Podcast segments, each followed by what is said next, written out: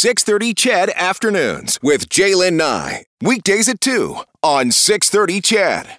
So, pandemic pets were certainly uh, a big thing over the past 16 months as people welcome dogs, cats, and other critters into their homes during the pandemic. Did you get one? Because I know a, a, lot of you did because you were sending me pictures of them over the past year and a half. Well, recently, there have been some headlines, some news stories suggesting some of those pets are now being surrendered as people head back to work, or maybe they've just lost interest in them.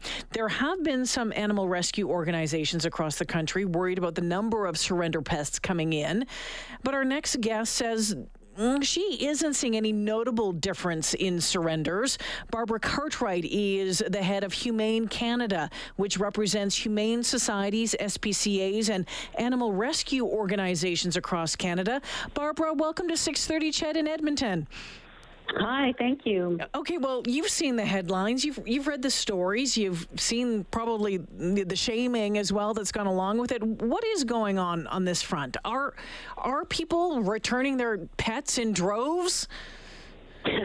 no, not not from what we're seeing. So Humane societies and SPCAs across the country track their what we call intake data and outcome data. So, how many animals are coming in and how are they going back out? Mm. And why are they coming in? Who are they coming in from? So, are they an owner surrender? Are they a stray animal? Um, that kind of thing. So, they've been watching these numbers since the pandemic started very carefully because we've also all had that same concern. You know, are we going to see huge surrenders happening, not just because people got pets during the pandemic, but of course, at the height of the pandemic, we were worried that people might be dying and their pets mm. might not have owners anymore, and people might have to surrender their animals because they're too ill to care for them. So I'm so pleased to say that the greatest thing I, well, of course, because I'm an animal lover, one of the greatest things I think about that we've seen over the last year is that Canadians love their animals. Yeah. And they want to have animals in their lives. And that was really on display during the pandemic. And across the country, we have not seen an increase in surrenders. In fact, in some pockets, we've seen decreases in surrenders. I will say that there are a few pockets that have been reporting back to me that they are seeing an increase, but it's typically for the same reason that we see surrendering at any time. It's people in crisis. And now it may be pandemic crisis. They may have economic challenges. They may have mental health challenges.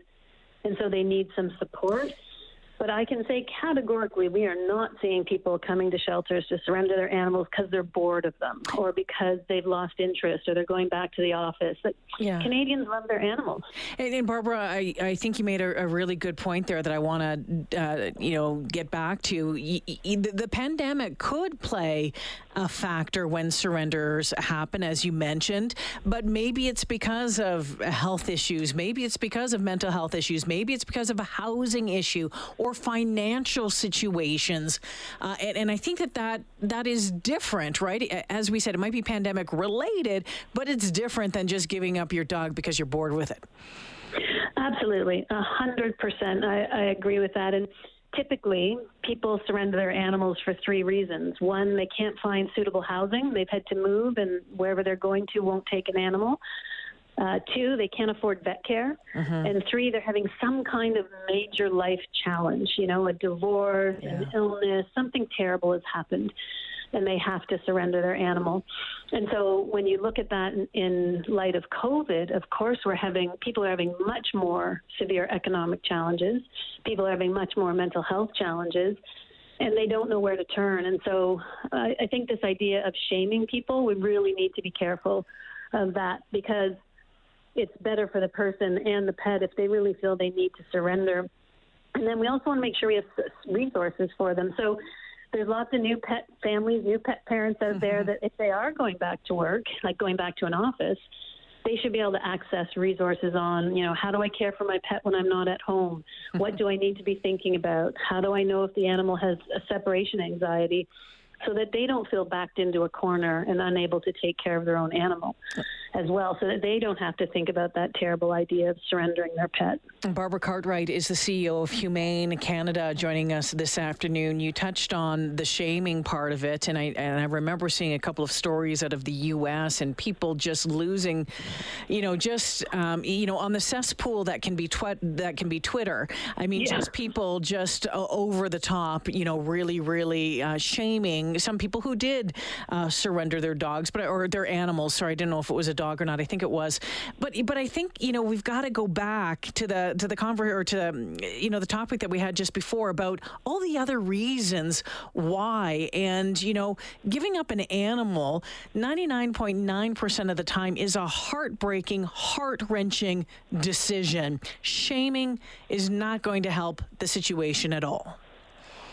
No, absolutely. And, and those reports out of the States, you know, the, the American SPCA was very alarmed by them as well. And so they did an immediate uh, mm-hmm. survey of more than 5,000 households who had acquired a dog during the pandemic to find out what they were thinking of doing with them. And 90% of those households who had acquired a dog still have those dogs, and 85% reported that they have not even remotely considered surrendering their animals. So I don't know where the where it's all roiling up from, if you know what I mean. That yeah. this is happening. I guess we're, you know, on the one hand, we're I'm saying we're we're, we're loving. We're Canadians are pet loving country, and that's coming through maybe on the other side too. People are just worried, right? Yeah. Worried that animals might get surrendered. So we have to find that middle ground where we support people who need support. We try to keep pet families together. One of the ways we're working on that is through a national pet food bank to make sure that if people are economically strapped, they have access to food and litter and leashes and things for their pets. And then we also have to make sure we're offering um, training and support so that people know if they got a dog and they've yeah. never had one before, you got to train your dog. Sure right? These simple things, so that we don't end up with animals who are, you know, unruly. And then when, if that decision, as you said, that heartbreaking decision needs to be made, then absolutely we're there. Humane Societies, SPCA's, animal rescues are there to help. And, and most definitely, if we see that people are just heartlessly, carelessly surrendering their animals because they're bored and they're on to something new, yeah. we'll call that out. Yeah. No doubt. Yeah, absolutely. and then we'll call them out. But come on already, right? Uh, Barbara, yeah, exactly. Before, Let's not do it in advance. Before I let you go, I know a lot of people are returning uh, to the office. Um, we've noticed with uh, with our dog, he hasn't been really without uh, any either me or my husband at home for the past 16 months. There has been some anxiety issues for him as as we start to leave him alone more. Um, your your best suggestion, and I and I know you're not a vet, you're not a dog behaviorist, but I'm just wondering if people are, are noticing that sort of thing. The the you know maybe best advice to to give them is it time to to check in with the vet if that's what's going on. Yeah, so a couple of things. One, thinking about what kind of enrichment are you leaving at home? So, you know, a frozen Kong with some kind of treat in it so they can they can uh, lick it and, and yeah. have something to do in their mind. Uh, pet sitters, making sure that you know how many hours you're out of the home if you're getting a dog walker in. But if the separation anxiety is not quelling and calming down, of course there'll be a little bit at the beginning. Yeah. But if it doesn't seem to be going down and there's high anxiety in your pet, absolutely get in touch right away with a veterinarian so they can assess the situation and help help your pet out. Also, some of the great things from COVID is thinking about that hybrid um, working situation where you can spend some days at home and some days in the office. And then we're starting to see more calls now to have pet friendly offices. Yes. Because so many Canadians have pets. So, what if we didn't have to leave our pets at home all the time? Yeah, well, then, you know, if I could bring him to work, he wouldn't poop on my new hardwood. So it would be good. oh, Beau Breeze, my goodness.